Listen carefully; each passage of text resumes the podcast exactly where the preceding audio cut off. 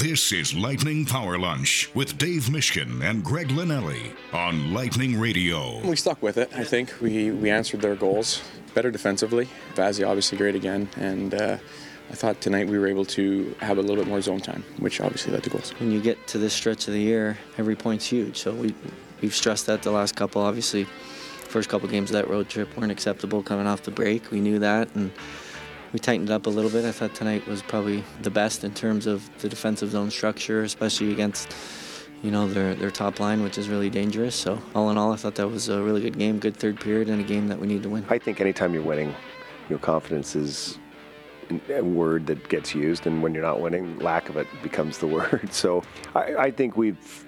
As this season's gone on, we've found ourselves. I think players have slotted themselves into, we've slotted them into roles, and and it just took us some time.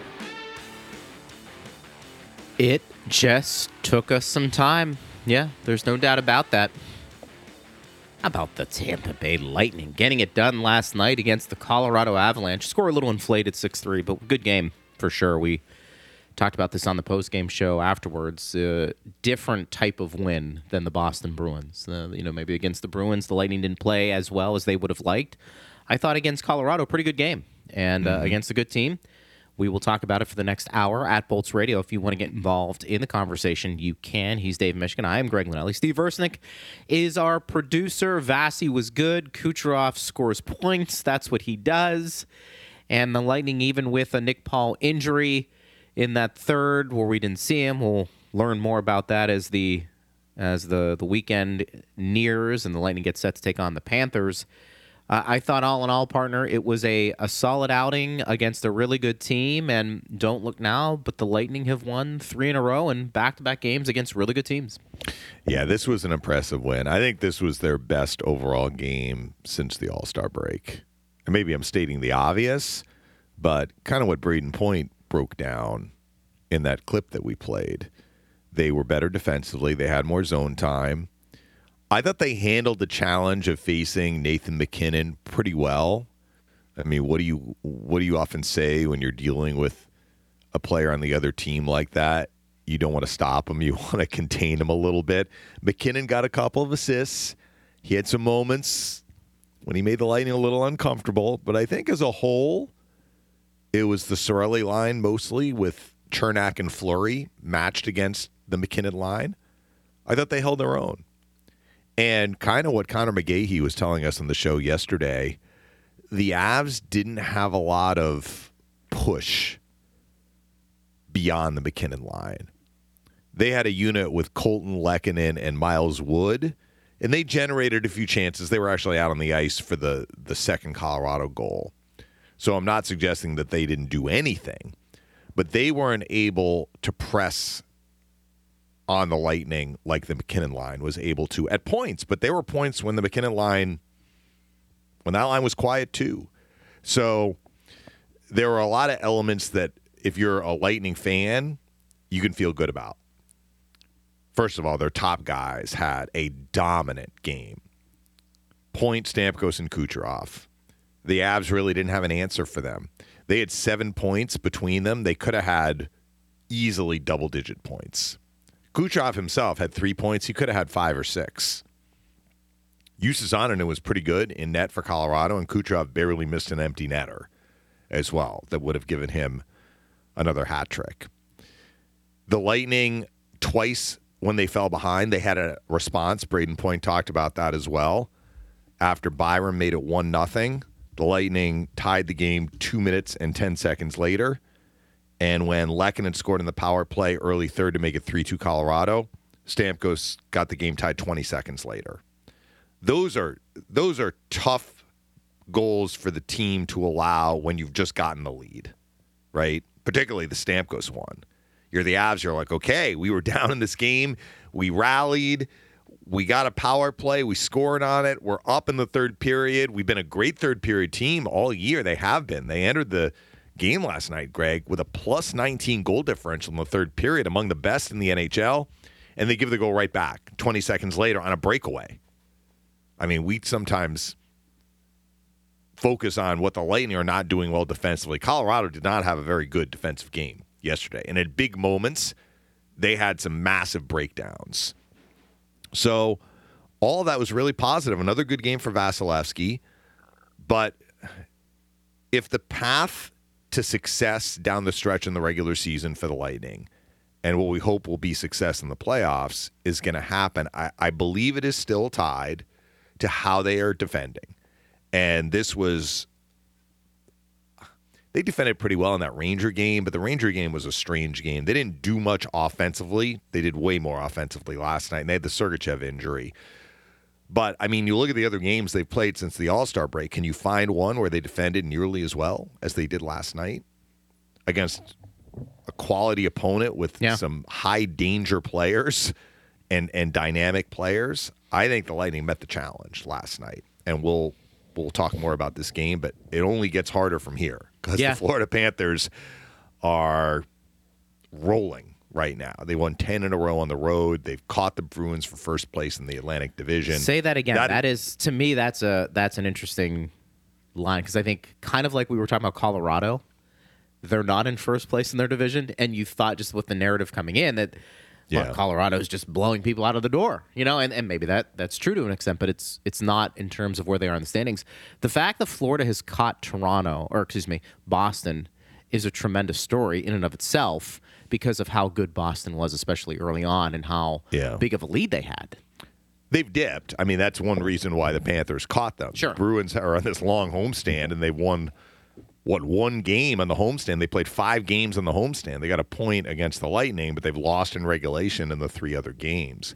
So that's part of it too. But the Panthers are playing exceptionally well. So this is this is going to be a challenging game tomorrow for the Lightning. But they should feel good about what they did last night.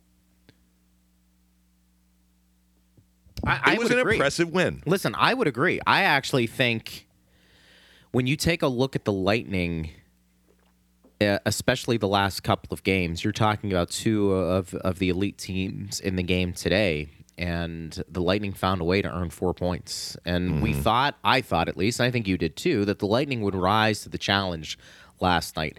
If for any other reason you had the MacKinnon factor going against Kucherov, I always think there's something to be said for that. The other part is too, when you don't play well against a team like Colorado, they can embarrass you. I don't think athletes like getting embarrassed.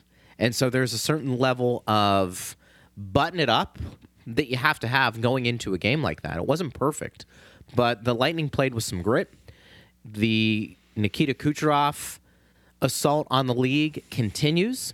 How about the move Steven Stamkos made? Yeah. On the breakaway, that was phenomenal. And you know, the Lightning behind Andrei Vasilevskiy were really good last night. So I, I don't know what's going to happen on Saturday.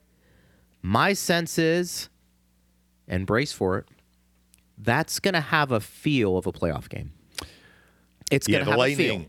The Lightning are probably not going to have. What did they have last night? 39 shots, 73, 73 shot attempts. Now, look, Buffalo had 45 shots last night. They got shut out by Florida. So it's not like the Panthers don't allow shots, but they're the number two defensive team in the league for a reason. And I didn't watch the game last night, clearly, the Florida Buffalo game, because I was calling the Lightning game. But generally this year, it has been difficult to generate scoring chances against Florida. And if you were to ask me to project what's going to happen tomorrow without knowing, no crystal ball for me, the Lightning are going to have a harder time generating the sorts of chances they did against Colorado. Colorado is what we heard they were, right? As advertised. A team that can score, a team with high end, top end players at the top of the lineup, but a team that has struggled defensively. The Panthers have not struggled defensively. So the Lightning are going to have to fight and scratch and claw to generate chances if if things hold to form tomorrow. Last night, they could have scored. I mean, they scored two empty netters, but of the four that they scored with the goalie in the net, you know, Annunen probably erased five to six other prime chances. I thought he was pretty good last night. couple of breakaways. Yeah, the Lightning missed the net on some opportunities, particularly early in the game. Kucherov had the two goals, but he had six shots. He had 15 shot attempts. Yeah. One of those was with the open net that just went wide.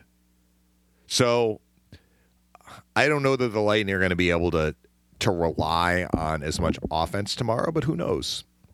That's why they play the games, right? They do. And they're going to have to get contributions from some other players because we we talked about this. Tanner Jeannot, not sure how long he's going to be out. Nick mm-hmm. Paul, we don't know how that's going to play out, but we've seen depth not be an issue in terms of players coming up and being able to show well at times. I know we've addressed the depth a little bit, probably more on my end than on your end, partner, but I, I think it's going to give some opportunities for some other players potentially to come in and, and showcase what they can do, while at the same time, Julien BriseBois probably evaluating the roster a little bit more, taking into consideration who's been out, who uh, is still hurt, and how long, and perhaps that's going to impact what he does at the trade deadline. So, kind of an, an interesting situation for the Lightning from a personnel perspective that they're still going to have to probably dip into that Syracuse pool a little bit for some reinforcements. And I think so far, so good in terms of keeping that head above water. And everybody, everybody will have to come to the rink on Saturday and be ready to go. Well, they have some extras still. I mean, in terms of the forwards, Austin Watson was a scratch last night, and he is healthy. It sounds like Jeannot's re-injury, if that's the right way of putting it, is not going to be long term. But he didn't even skate yesterday at the morning skate, so it seems unlikely that he would be ready as early as tomorrow. And we don't know if Nick Paul is going to be able to play. But if they're missing Paul and Jeannot, you do have Austin Watson who can come in basically to take Paul's spot for tomorrow's game. And if not, you're right. They may have to they may have to call somebody up from Syracuse. But we've seen Merelä, we've seen Goncalves already this year. Cole Koepke, right? I mean, Cole we've seen some of these yep, guys yep. that we forget a, a little bit. You know, they have some options there. So I, I think, I, I think that's that's something that's very positive. I did want to point out because I think these are areas where when we talk about the officiating, how they can impact a game in a in a positive way, in a negative way.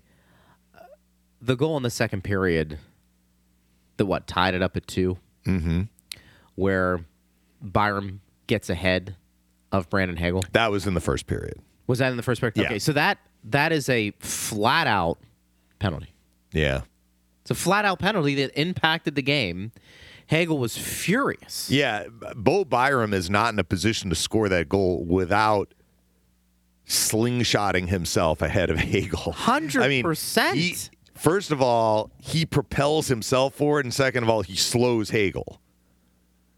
So if he doesn't do that, Hagel is at worst with Byram. at best, he's ahead of Byram, tracking back to the defensive zone.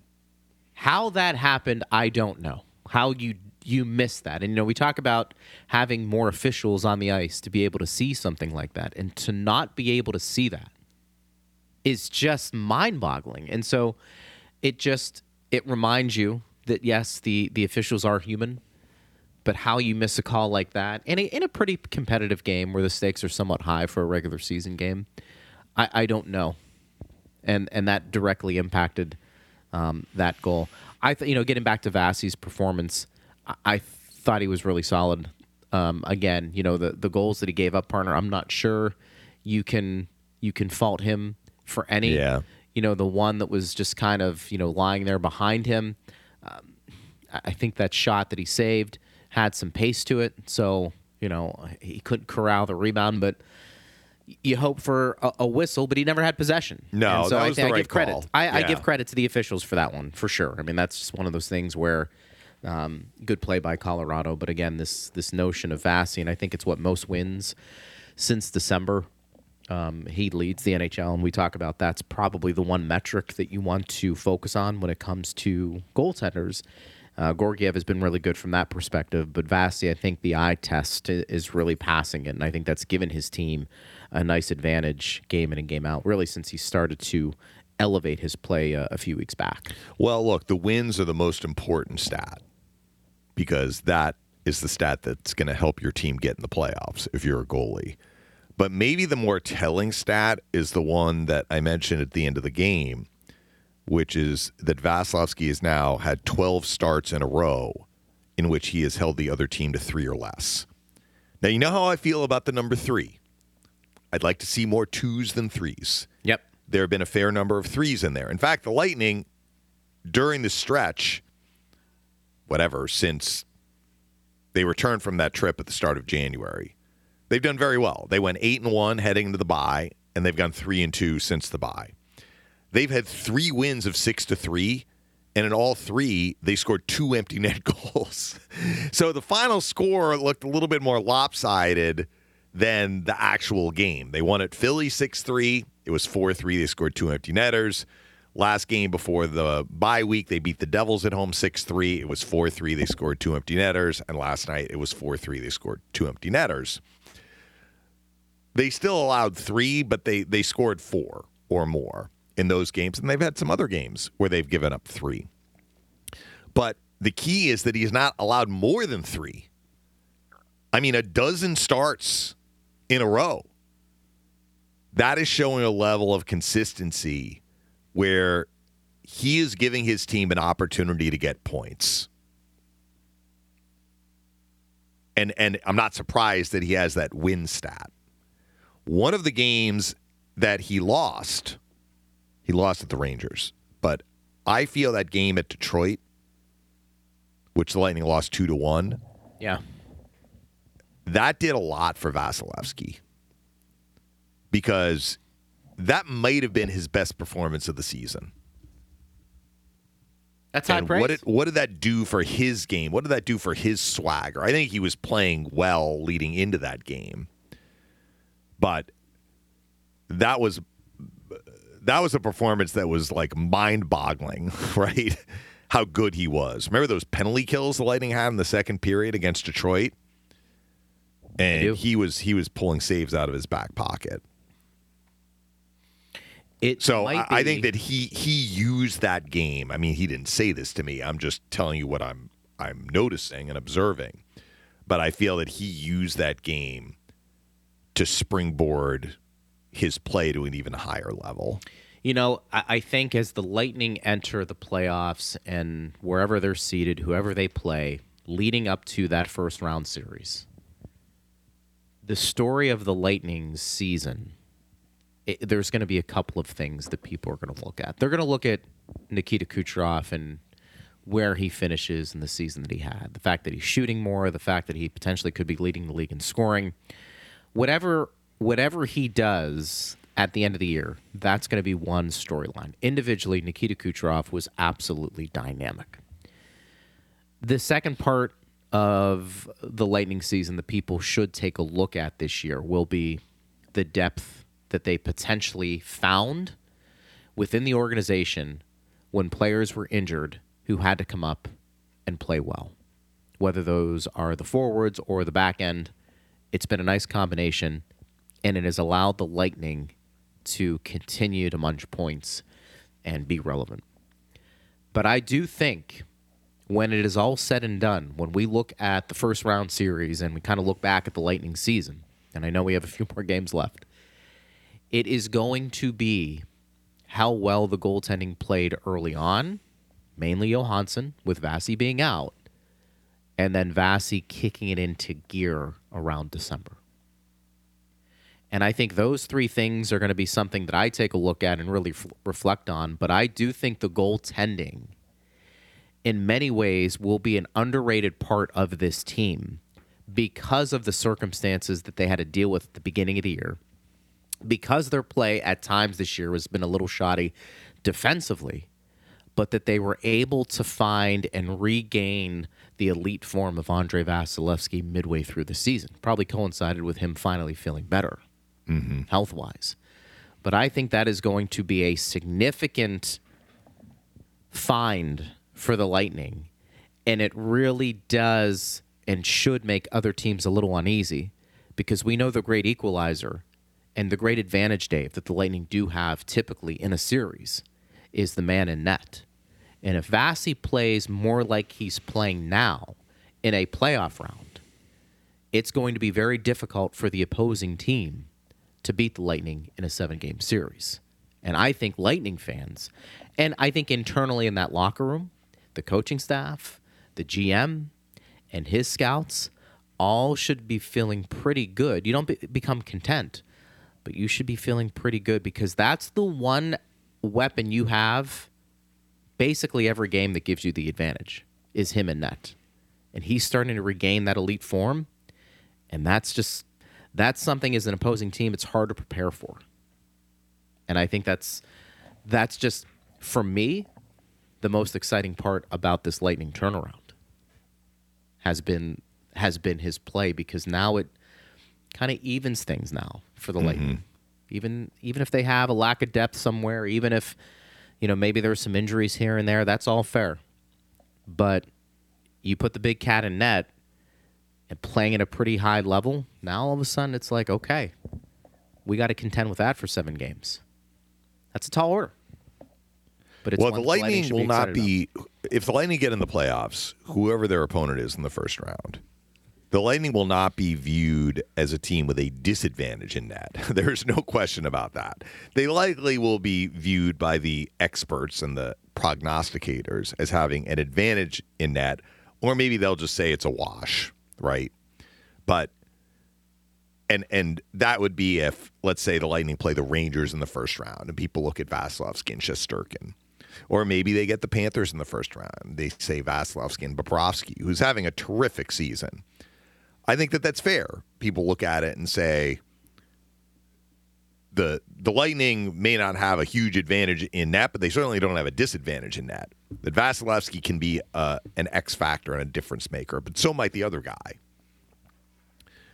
there is probably a greater likelihood that people will look at the goaltending and say the Lightning have an advantage in that. They'll probably say the other team has an advantage in some other areas, depending on on who the Lightning draw, assuming that they can keep on this trajectory and get into the playoffs.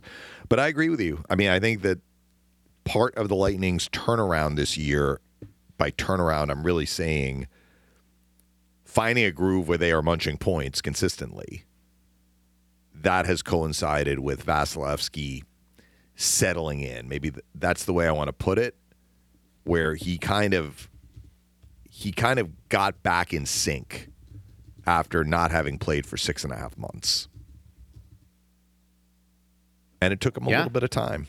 Yeah. But his body of work, like the the quality of the body of his work, has been very high.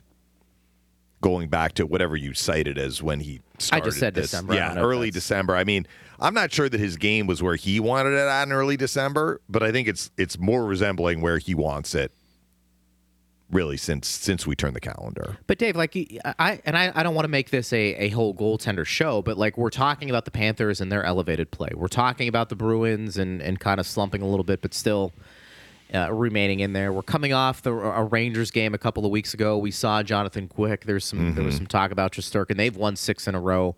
Carolina, we discussed. Philadelphia, we, we discussed their goaltender situation. Toronto, Detroit. I mean, again, I, I go back to out of all of those teams right now currently occupying a playoff spot, whose goaltender do you like the most? Well, that's what I mean? That's a fair point. I'm just saying, entering a series, a, a series that we are looking at hypothetically right now, the people who are trying to project what's going to happen in the series are not going to say the Lightning have a disadvantage in that. There may be some opponents the Lightning could get where people will say this is this is an even matchup in that, and that's a credit to the guy to the guy at the other end of the ice.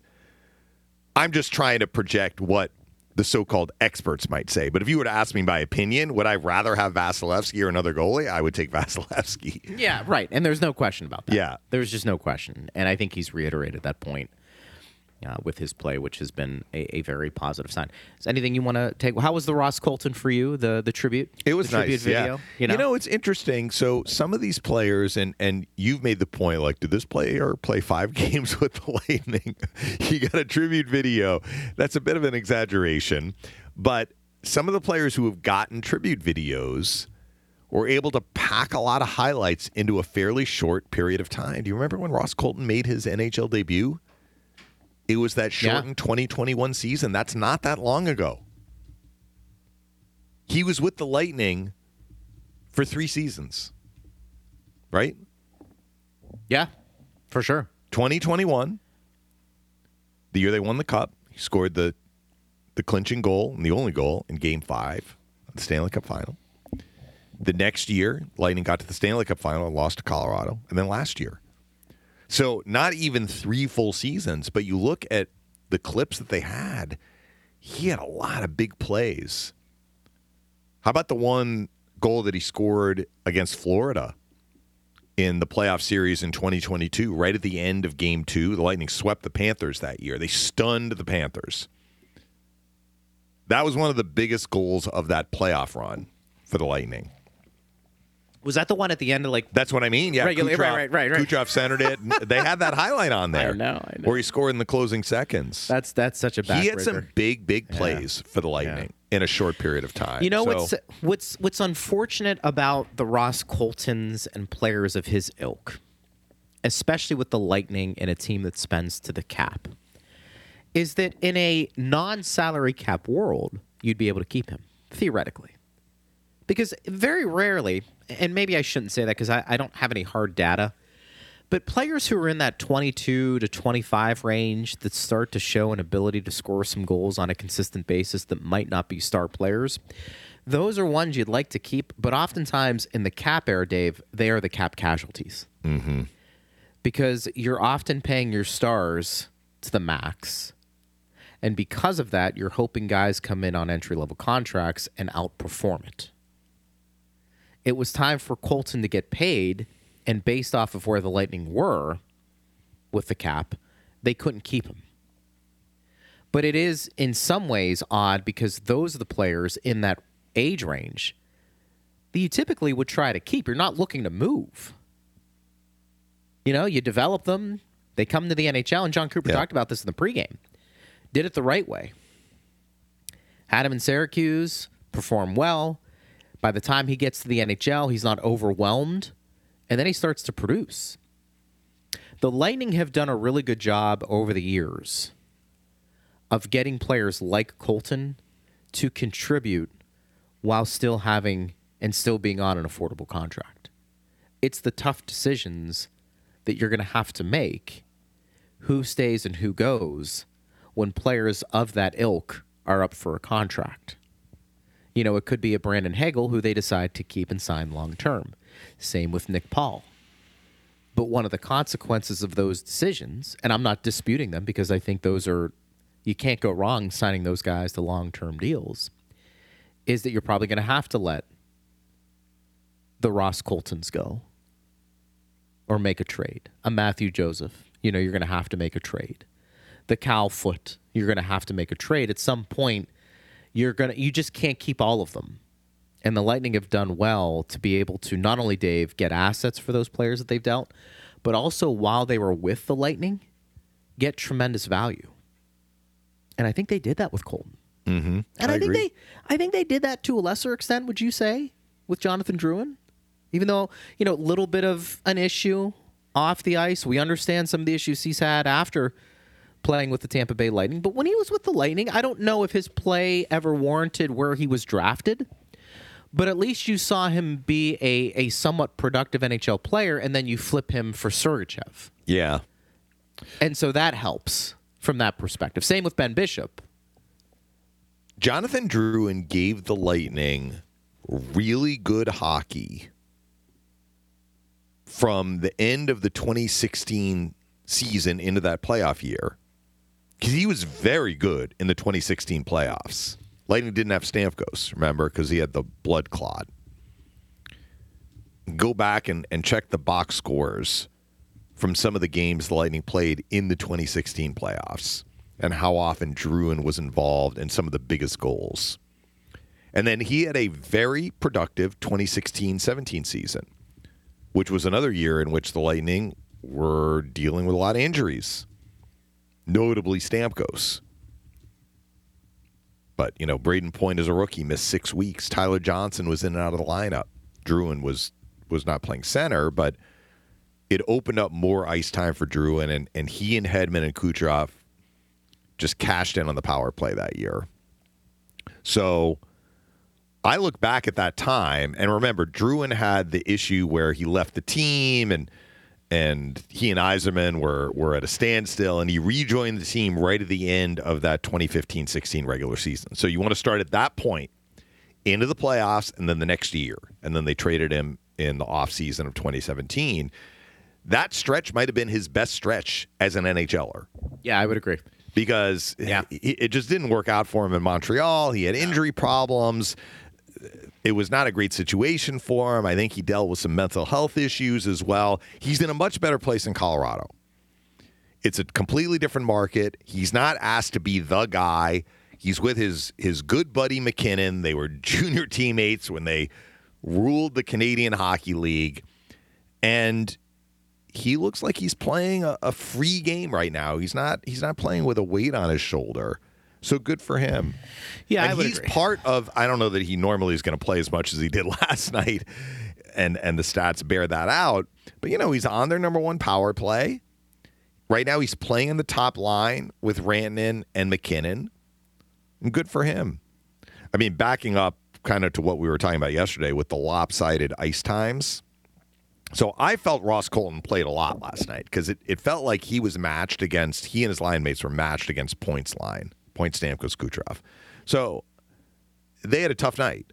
I mean, Colton, Wood, and Lehkonen were on the ice for one even strength goal scored. That was the second period goal that Byram scored. Colton finished minus two.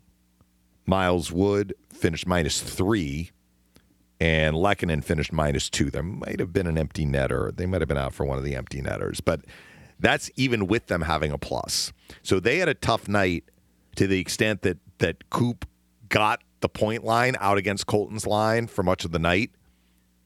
They had a tough night defending Point Kucherov and Stamkos, who had a terrific game. But listen to the ice time for those three players. Colton, 13 minutes and 50 seconds. Lehkonen played more because he was on the power play. Wood played 1641, and he had shorthanded time. That's why his numbers were a little bit elevated. They they are way lower in ice time than what Point Kucherov and Stamkos had. And It's not like the Lightning had a ton of power plays last night.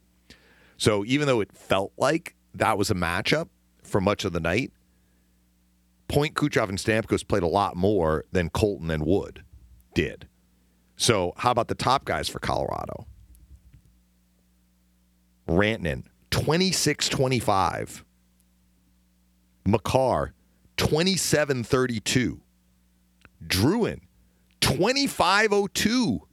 Jonathan Drouin played over 25 minutes last night, and MacKinnon was a at lot. 23 50. That's a ton. MacKinnon played 2355. So you're like, well, why is he lower? He missed. He probably missed at least three shifts when he got hit in the face with the puck in the second period. If he doesn't get hit in the face with the puck, MacKinnon's probably at about 26 minutes, like Rantanen last night. And they were out for, for the six on five. So that, that bumped their ice time up. But goodness gracious. Look, I know what what what Connor McGahey said that he feels and the Avalanche feel their top guys can handle it. But goodness, that is that is asking a lot of your top guys to play that many minutes. And yes, when you're on the power play, those usually are less hard minutes. But the rest of the time, those are hard minutes. Yeah. And MacKinnon plays a high energy game. He is expending a lot of energy when he was out when he is out on the ice, just how he plays. He's physical, he accelerates. I mean, that's one reason why people like you really notice MacKinnon when he's on the ice. You don't notice Kucherov as much. Kucherov is slippery, right? He kind of changes speeds. MacKinnon tends to go at top speed, which is fine. That's his game. But what does that mean if you're asking him to play 23, 24, 25 minutes plus per night? Right. Last night was another example of that. And yes, they were down in the third period. I get it. But earlier in the game, they were playing a lot too. I think it just backs up what we what we had heard about Colorado that they don't have the same amount of depth as they had a couple of years ago, and their coach is using his ice time for his for his players accordingly.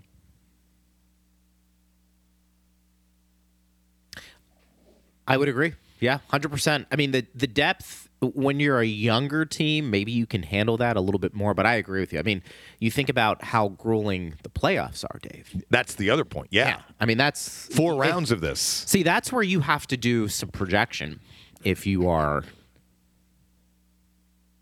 if you're Colorado. I think you have to look at what's going to be happening here potentially and say to yourself, okay, um, you know, is is this a scenario that is is doable in the playoffs playing the guys as much as we are going to have to play them also mm-hmm. understanding that they're playing a lot right now Exactly right. right And and I mentioned this to Phil at the end of the game. The Avs pulled the goalie with just under three minutes left. And they had one shot on net during the entire six on five. They ended up giving up two empty netters. And and after the second empty netter, they put Annunen back in the net. So that was with about 30 seconds left. When did Perbix score? Perbix scored with about 25 seconds left. So let's say they had the extra attacker out on the ice for two and a half minutes. There were a lot of whistles in there because the Lightning had some icings. There were a couple of pucks out of play. In fact, prior to the Cirelli empty net goal, there were five face-offs when the Avs had a six on five, and the Lightning won the first four of them. They lost the fifth. It didn't hurt them. They ended up getting the puck anyway and scoring the empty netter.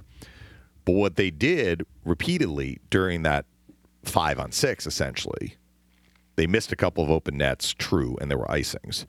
But they were pretty efficient at getting pucks out, too, making the Avs regroup. How many times did Makar have to go back to the neutral zone, back to his own end? That's tiring.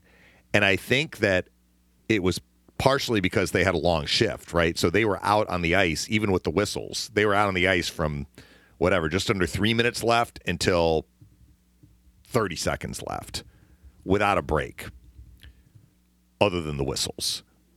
They didn't have the same amount of jump that No. you probably need when the net is empty. When the net is empty, You brought that up. When your Yeah. net is empty, Yeah, right, Mm-hmm. right. You have to be on top of the puck. And as as that five on six or six on five progressed, it felt like the Lightning were having less and less trouble getting the puck out because the Avs were not on top of them like you would normally see. Now, I'm acknowledging some of that was those guys were out there on that particular shift for a while. But how much of that might have also been tied to the fact that they had played a ton already in the game? right how much was left in the tank for them to press and push and be on top of the Lightning. So if a Lightning player gets the puck, that player has no time to make a play. You have the extra guy out on the ice, your net is empty. Why was it the Lightning had some near misses on empty netters? Because the Avs were, were not closing on them. And the, the empty netter that they did score, the Cirelli one, not the one off the faceoff. I mean, go back and watch the replay. Cernak gets the puck in the corner. MacKinnon is MacKinnon does not even attempt to close on him. MacKinnon looks to like angle and prevent the puck from leaving the zone. That to me is the mark of a player who, uh, like, he just didn't have enough push left. So when you say, well, these guys are playing a lot, but they're horses, they can handle it. They're human beings, right? I mean, it's the difference between it's a slight difference, but it's the difference between whatever that amount of time is that you need to close on the puck carrier and disrupt the play and be a half second slower and not disrupt the play. And the Lightning had a fairly easy out of their own zone on that empty netter. Cernak up the boards to Hagel, skated to center ice, slid it across to Cirelli. He had room, made sure he brought it in the offensive zone, shot it into the open net. It was a bit of a humdrum empty netter. Why was that? I thought the Avs didn't have the same amount of push, or at least the level of push that they needed to get to disrupt the play and try and tie the game. That's the problem with playing your top guys 25, 26, 27 minutes a game. That's one person's opinion. Anyway, and it matters. I thought the Lightning handled the five on six really well. They did. I mean, that's another way of looking at it. Yeah. They didn't. They didn't really let the Avs work it around and generate those high danger chances. In fact, after Kucherov scored to make it four three, I thought the Lightning kind of took over the game. The Avs had one opportunity, and it was like an isolated one where the puck came to Parise in the low slot. He put it off the crossbar. That was as close as the Avs got. But that was an isolated chance in the last 10 minutes plus of the third period. I, I love all of that that you just said, and it, it's going to set up for a, a fun game tomorrow against the Panthers. Do we want to get some questions Yeah. here? And then do you want to take a look at Florida before we sign off? Do Sure. we kind of go that route? Al says, Am I missing something? I couldn't find anywhere in the rule book where it says that if a defender lifts a player's stick and the stick hits a player in the face, then there is no penalty. The rule spelled out the exception. Maybe I missed it. I knew that rule. Mm-hmm. It you you couldn't. It, it's a hard one to follow though because when it originally occurred, it looked like a high stick infraction, right? But there is that part, right, where you it's kind of like the what is it, the, a follow through also Yeah, follow through is allowed. is allowed. Like if you're following through on a shot and you high stick someone, that's not a penalty. Would Phil disagree with that too? Basically, saying because his point was you you need to be in control. yeah, I think he's times. okay with the follow through. When he played though, and you got your stick lifted, like when he played, you had to have two hands on the stick, and you needed to be strong on your stick because what is now a penalty for slashing, where you slash the stick out of your opponent's hands, that was a play when Phil played. like you would get yelled at if the opponent slashed the stick out of your hands. Now they were playing with with lumber then. It was a wood stick. It was harder to break the stick. Nowadays, a lot of times when the stick is slashed out of your hands, it breaks. That's a penalty now. That's a different sort of call. That's a slashing call. This was high sticking. So Chris Kren said the same thing to me. He said, I looked in the rule book. I couldn't find that that exception, but clearly it exists because it's not as if the referees just made it up on the spot, right? In fact, they called the high sticking penalty. They didn't call it when it happened, but they conferred. Somebody saw it. One of the four officials saw it and called it. And then they went to look at the replay, which is what you do after any high stick, particularly if there's blood, to determine is it a two? Is it a four? Is it a major? Actually, if there's blood, it can't be a two. But sometimes a player is clipped by his teammate's stick where you can't tell. Seeing it live, you look at it on the replay, and, and I think that they put the replay in for, in part, that to make sure they get the call right. And maybe we're starting to see the call that we saw last night more because now they are reviewing high stick infractions. But whether it's in the rule book or not, it is an exception. Like the the player who commits the high stick penalty is given a get out of jail free card if an opponent lifts his stick, right. causing the high stick. Yeah. Phil's point was you have to be in control of your stick. But Phil would acknowledge that if you're following through on a slap shot, that's okay.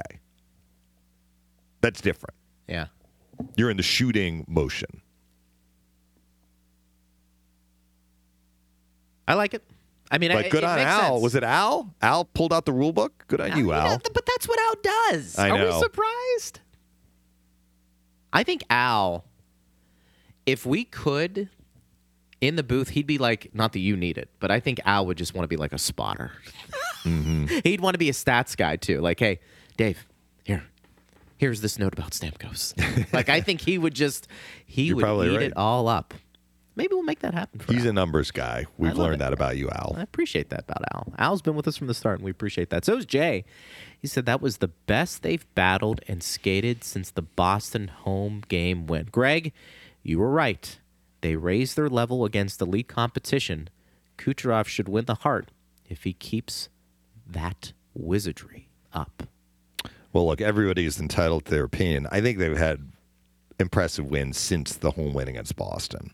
I mean, what he said was they competed as hard. They had some high compete games in between the Boston win, which was in mid November, and this one. I agree. They played very well in the home win against Boston. But I would probably point to some other games they've had between that one and this one that have been very impressive. Let me ask you this: What would be the reason right now Kucherov wouldn't win the MVP? Well, what did I just say about the Avalanche? Who have they got beyond their top guys? Like, which team is lacking more depth? Sure. Which team is leaning on, if we're actually saying not who led the league in scoring, who had the most impressive stats, who is actually the player deemed to be most valuable? And another way of saying that is without this player, how badly would the team be struggling to to maintain their position in the standings? And I think both teams can make an argument that based on the production Kucherov has provided for the Lightning and MacKinnon has provided for the Avalanche, Right. that they are extremely valuable to their Yep. team. The argument I would make right now in favor of Kucherov is the Avs are in a much more secure standings position. So if they didn't have MacKinnon, would they still be in a playoff spot? I mean, You we know, don't know the don't answer know. to that, Yeah, but that they would have to lose a lot of ground to be in jeopardy of missing the playoffs. I think that the answer is clear or more clear with the Lightning. Without Kucherov, the Lightning would be in much more dire straits See, in I terms of their with you on standings position. Uh, because originally I think early on in the season when they were still trying to find their game, even midway through, and the goaltending was still playing well, keeping the head above water, so to speak. Kucherov was carrying that team offensively. I mean, he really was. And just look at the numbers from everybody else on that team offensively. I mean, some of them are good, but Dave Kucherov just makes everybody better. I mean, the power play Yeah. is where it is in large part because the the power play goes through him. You take him out, not only are you you missing five on five offense, but Dave, two of the biggest advantages the Lightning have, probably the two biggest advantages the Lightning have going into any game. One, their goaltending. Two, their power play. Kucherov directly impacts the power play. And you can win a lot of games if you're not playing well, but you go two for three on the power play and your goaltender's playing elite. Yes. And I don't know how many games that's happened to the Lightning this year. You probably have a better recollection than I do in terms of, you know, their power play really won them that game or allowed them to get points. And if that's the case too, you look at what Kucherov has done and you say, yeah, that's that's pretty damn impressive. Mm-hmm. Chris says, boys are playing well, need a great performance, and to send a statement to Florida Saturday night. You want to like kind of dive into Florida a yeah, little bit? so what to remember expect? heading heading into the Boston game, the one that the Lightning just played, we were talking about how the Bruins would be motivated to have a good game. And the Bruins did play a motivated game. I think they probably took another step back last night. They're probably at the point where they're like, let's just start the playoffs, please. Even though now they have lost their hold on first place. They're tied in points with the Panthers, but the Panthers right now are ahead of them based on tiebreak. The Panthers are not in that same boat. In other words, the Bruins were coming off a disappointing performance and were motivated to play better. They also had Marchand's 1000th game. And I think that, that was a rallying cry. And they showed it. They they played a spirited game against the Lightning.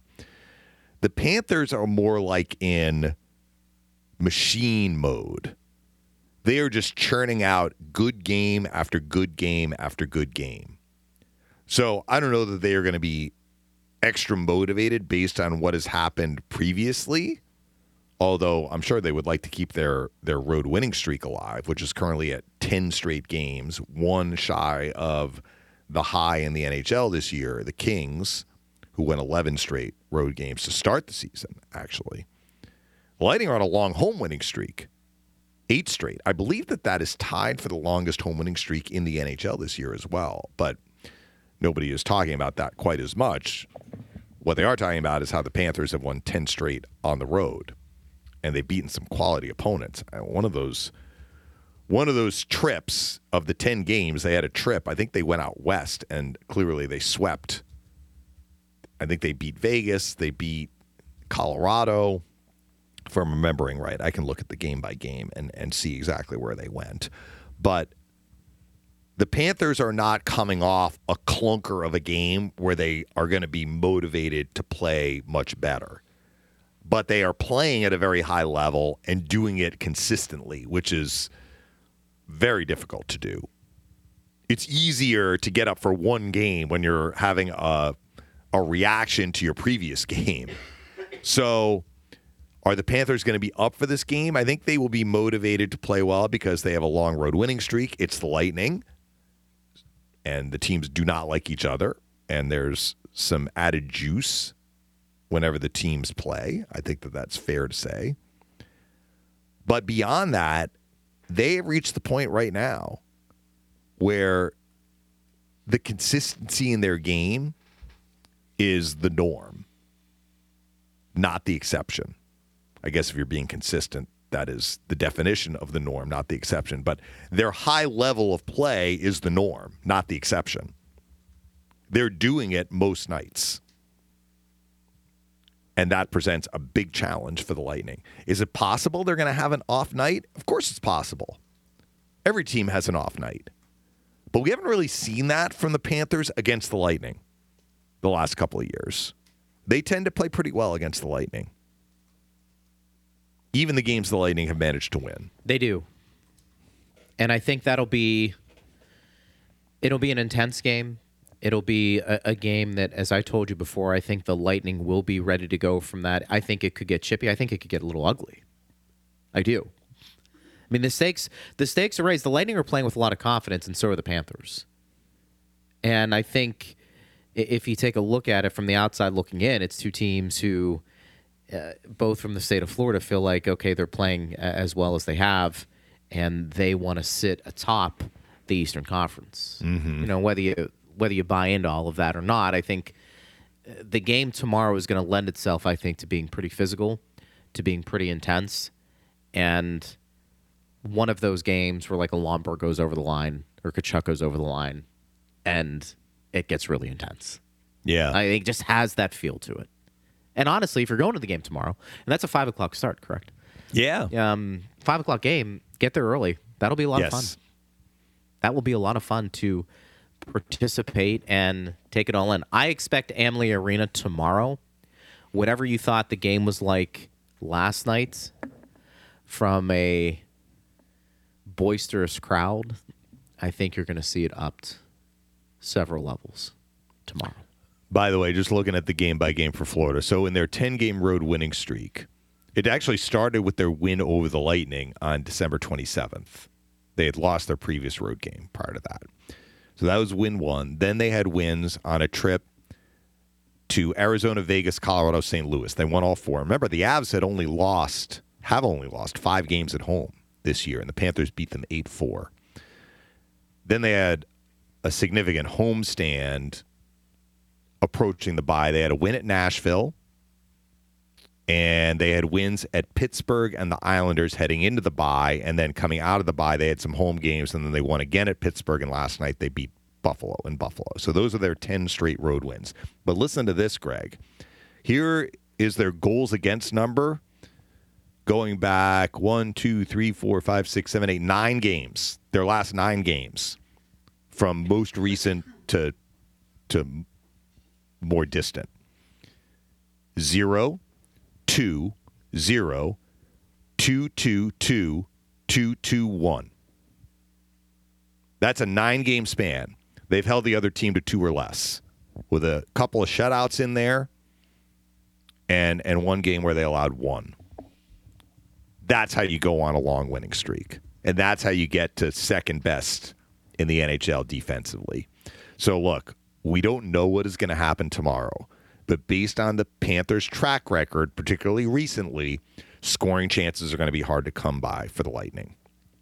So they're going to have to dig in, great attention to detail, limit mistakes, but don't be passive. And if they can stay out of the box, that would yep. help them because Reinhart is having I mean, He's having talking about year. him for MVP, but I mean, he is having How for him. now? It's his it's his best year for sure. What's he got? He's approaching 40, isn't he? yeah, he's got 39 goals. He's got what twenty three power play goals, something like that. Twenty power play goals. play goals. Twenty a plus 16. I mean, Yeah. he's he's dynamic. Tkachuk impacts the game so much in in many ways. Let's put it that way. Is what I was trying to say. He's got 18 goals, but we know what he means. I, I think on the ice in terms of bringing you into the fight. Mm-hmm. Um, yeah, I guess you could say Barkov. He's picked it up too because remember his Yeah. his number of goals was kind of low when the teams met in late December. You think Sam Bennett's going to do anything tomorrow? Is he out or is he back? I feel like he's. Well, Yeah, he he's was in in the their last game. Yeah, lineup. I mean, I'm looking You at think their he's game gonna notes cross from the line? He'll cross the line a little bit. You know, Jonah Gadjovich, they got from San Jose, he drops the gloves. He's got 70, well, heading into last night's game, he had 70 Yeah. penalty minutes. They like him. I mean, he's, I guess he plays a little bit like Lomberg. If they're both on the fourth line, I'm not entirely certain. They're both left wingers, but they play a rough and tumble game. Like they are not a passive team that just kind of locks it down defensively. They play an aggressive game. They're a physical team. They play on their toes and they D up. And they've got plenty of offensive pop Verhaeghe's, you know, bumping 30 goals this year. You mentioned Reinhart with his 39 goals this year. Yeah. This is a different team than the one that won the President's Trophy a couple of years ago and just scored like crazy but gave up a lot of goals. This is a way more well rounded team. Mm. So it's going to be a challenge for the Lightning. But I'll close with this, Greg. Please do. The Lightning came out of the bye week. We said this. This was going to be a, a tough six game stretch. And it's not like after these six games are over, it's like cruise down easy street. I mean, they've got opponents on their schedule they're going to have to to play well to keep getting points. But through the first 5 games of this 6 game stretch in which they had let's be honest, you know, one team that is way down in the standings. The Islanders on the wrong side of the playoff cut line, but they are in contention to make the playoffs. The other teams were all in first or second place. Through 5 games, the Lightning have gone 3 and 2. If they can beat Florida tomorrow, 4 and 2 out of these 6 games would be excellent. As it is, even if they lose it, 3 and 3, you kind of navigated through it, right? So at worst, the Lightning are going to come out of this six game stretch 500. But they put themselves in a position with wins in the last three to do quite well. And I'm not picking these six games out of nowhere. Like we've been talking about this really since the Lightning entered the bye week, right? This was going to be a challenging stretch with some litmus test type of games. I thought the Lightning's best game was the one last night, but it was it was against one of these top teams. They did very well. Let's see how they do tomorrow against Florida. It's going to be a lot of fun, and you can listen to all of the great coverage here on Lightning Radio. Partner, it was a great week. We'll be back at it again in this setting on Monday, but we will talk tomorrow. Lightning Yes. Panthers should be a lot of fun. Thank you, sir. Appreciate it. All right. Talk Thanks, to you tomorrow. Steve Versnick. Thanks to all of you for listening. Keep those questions coming in on X at Bolts Radio, and we will get to them when we do. I am Greg Linnelli. You've been listening to Power Lunch on Lightning Radio.